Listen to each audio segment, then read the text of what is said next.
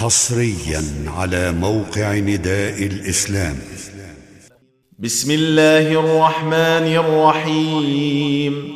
القارعة ما القارعة؟ وما أدراك ما القارعة؟ يوم يكون الناس كالفراش المبثوث. وتكون الجبال كالعهن المنفوش. فأما من ثقلت موازينه فهو في عيشة راضية.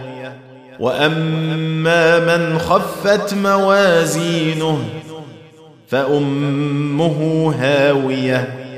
وما أدراك ما هي. نار حامية.